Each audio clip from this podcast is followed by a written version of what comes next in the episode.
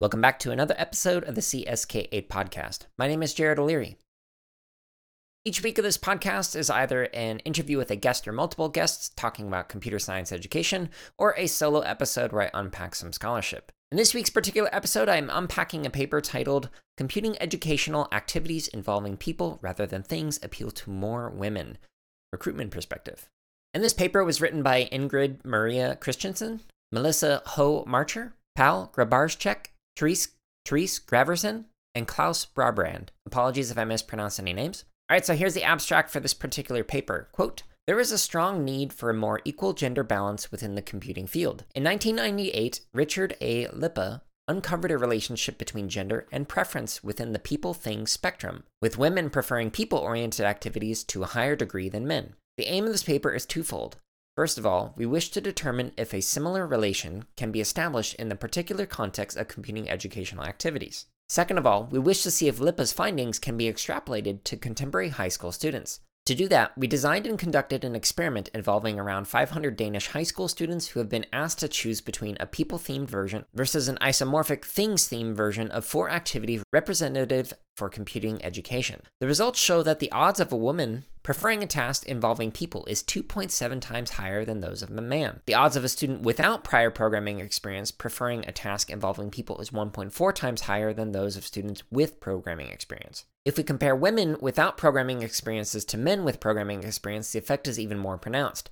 Indeed, the combined effect is 3.8, 2.7 times 1.4. Our study implies a recommendation for computing educators to, whenever possible, favor educational activities involving people over things. This makes educational activities appeal more to female students and to students without programming experience, while not making a difference for male students or students with programming experience. Since the experiment measured only the appeal of tasks, the users were not expected to perform them, the results we obtained can be useful for recruitment processes where the overall image and appeal of material make a difference. End quote. All right, so that abstract is actually a very excellent summary of not only the study itself, but the findings from it and some of the recommendations. But if I were to summarize this into a single sentence, I'd say that the study investigated the preferences of high school males and females for computing educational activities with people or things. Now, this particular paper was presented at the 2021 ISER conference. You can find a direct link to that in the show notes, as well as a link to some of the Google Scholar profiles of the authors, so you can read some more papers by them. And the show notes, by the way, can be found at jaredoleary.com, where there's hundreds, if not thousands, of free resources for computer science educators, including a link to bootuppd.org, which is the nonprofit that I create curriculum for. By the way, that curriculum is 100% free as well. All right, so the paper begins with an introduction and is talking about information and computing technology, in particular in the EU. They said that about 17.9% of people were women in 2019, and in the United States is about 25%. So they mentioned that in the ICT and computing fields, there is a need for better recruitment opportunities for women. So what they ended up doing for this particular study is they looked at Richard Lippa's prior work on women preferring people versus things. So in other words, like if you're going to work on a project or a problem, maybe a story about a person and they're trying to solve a particular problem, as opposed to just solving a problem about like robots or cars or something. So on page 128, they kind of summarize some of Lippa's findings in some different studies. And then they mention also on the same page that this particular paper is guided by three particular research questions, and they are quote, To what extent does the gender of high school students impact preferences for people versus things in computing educational activities? To what extent does prior programming experience impact preferences? To what extent do preferences vary between tasks? End quote. So what the authors ended up doing is they created like four different hypothetical tasks. So they were supposed to represent a project, an article, a presentation, and some kind of an exercise. They gave these tasks to the different high school students, and each task basically had two different versions. One was a people themed version, and then another version was a things themed version. Now, what they did is they basically matched the two so that if there was an image of a person on the people theme version, then there would be like an image of a robot or like a picture of nuts and bolts or something if it had to do with the particular project. They also matched the pronouns and the verbiage within the two examples as well. So if there's a person mentioned in the left hand side, then maybe on the right hand side, they would have an object mentioned instead. Otherwise, the rest of the sentence structure and syntax and whatnot was the same. So, in this particular study, it was high school students from Danish high schools in the Copenhagen area. Now, in this paper, they do have a good explanation of the design and the analysis and whatnot, and I'm going to skip that. So, going into the results on page 132, they do mention that they had 488 respondents. And of that, roughly 63% were women and 37% were men, which actually aligns with the national gender distribution of high schools in 2019, where 61% are women and 39% are men, which is really interesting. Not being familiar with the reasons for that, I'm curious why is it that Denmark has such a high percentage of women in high school and not men? Now, the authors do note that no participants entered non binary as their gender, so this was only people who identified as male and female in this particular study. All right, so here's a quote of the results from page 132. Quote, we see that more than half of the women, 52%, strongly prefer the people version, whereas this was only the case for about a fourth of the men, 27%. On the things end of the spectrum, we see that almost none of the women, only 4%, strongly prefer the things version, whereas this was the case for about a sixth of the men, 16%. In general, we see a tendency for the women to gravitate towards the people end of the spectrum, left side, compared to the men whose response appear to fall more uniformly on the preference scale. End quote. So this particular finding is interesting. So this actually goes against one of the recommendations from a study that I previously discussed, and I'll talk about this more in the lingering questions and thoughts. So, under the programming experience for this particular study, there was an interesting note on page 134 that said that, quote, almost three quarters of the women report no prior programming experience, whereas this was only the case for about half of the men, end quote. In particular, on page 135, they mentioned that people who don't have programming experience, which in this case, most of the women do not have programming experience, they prefer people within the different tasks rather than things.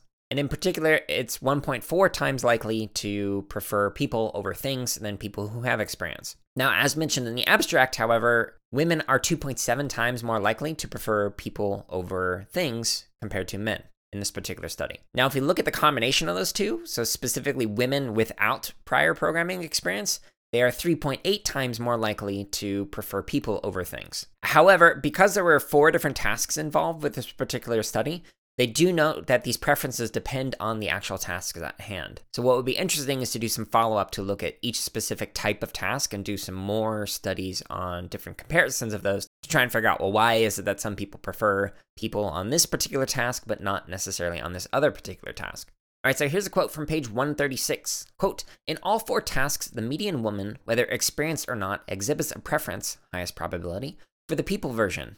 The males, in comparison, exhibits a less consistent preference. The median man, experienced or not, leans towards the people version for task 1, but towards the things version in task 2 and 4. For task 3, the inexperienced median man prefers the people version, albeit less pronounced than all of the women, whereas experienced men express a slight preference for things. End quote. All right, so on page 137 and 138, they provide some discussion on some of the internal and external threats to validity, which, to be honest, is probably one of the better discussions I've seen on any of the papers I've read so far on this podcast and just in general in research. So I really appreciate their discussion on this and the thought that went behind trying to control for potential biases. And then finally, we get to the conclusion on page 139. And there's one quote that I want to read in particular, and that is, quote, a strong preference for things-oriented tasks was visible only in the case of experienced men, end quote. Okay, so that kind of gets into some of the lingering questions and thoughts that I have for this particular article. So I previously did an unpacking scholarship paper that talked about eliminating gender bias in computer science education materials. So, in that particular study, the authors mention that there is bias in names being used and pronouns in imagery. For example, using imagery that sexualizes women in some of the computer science materials that are often used in like undergraduate CS courses. And so they problematize this and provide some recommendations for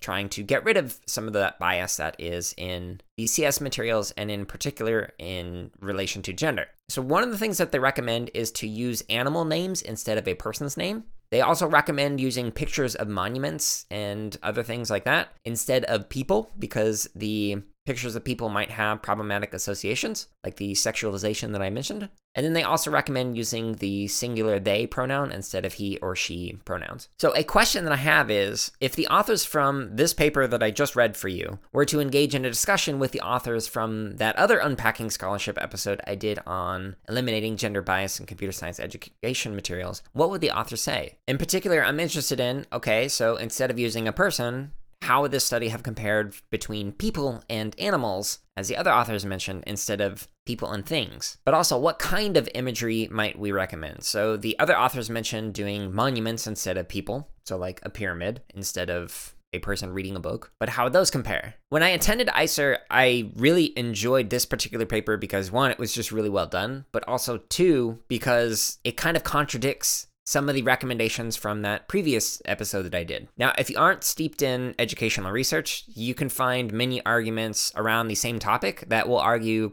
completely opposite things. So, I'm providing this particular episode to basically say, like, hey, while that other paper had some recommendations that might be good, this paper has a recommendation that might change that or might be different. But because it's different demographics of people, like different locations, different ages, things like that, we can't really generalize and say, well, this one is more valid than another, or this one's more generalizable than another. But instead, what we can do is just engage in a conversation as a field to go, hey, we need to talk about this more. Let's do more research, let's have more conversations, and let's try and figure out how we can actually try and eliminate gender bias from a multi perspectivalist approach. In other words, from many different angles. By the way, if you haven't listened to that Unpacking Scholarship that I previously did, I include a link to it in the show notes under the resources. Which, speaking of, I don't really have any more lingering questions or thoughts for this particular article because I've already kind of talked about the similar topic previously. So check out that episode for some more questions. For example, my discussion on, well, how might non binary individuals have responded to this particular study? Which, by the way, you can find a link to this in the show notes in the app that you're listening to this on or by going to jaredoleary.com, where there are hundreds, if not thousands, of free resources for you to use for computer science education.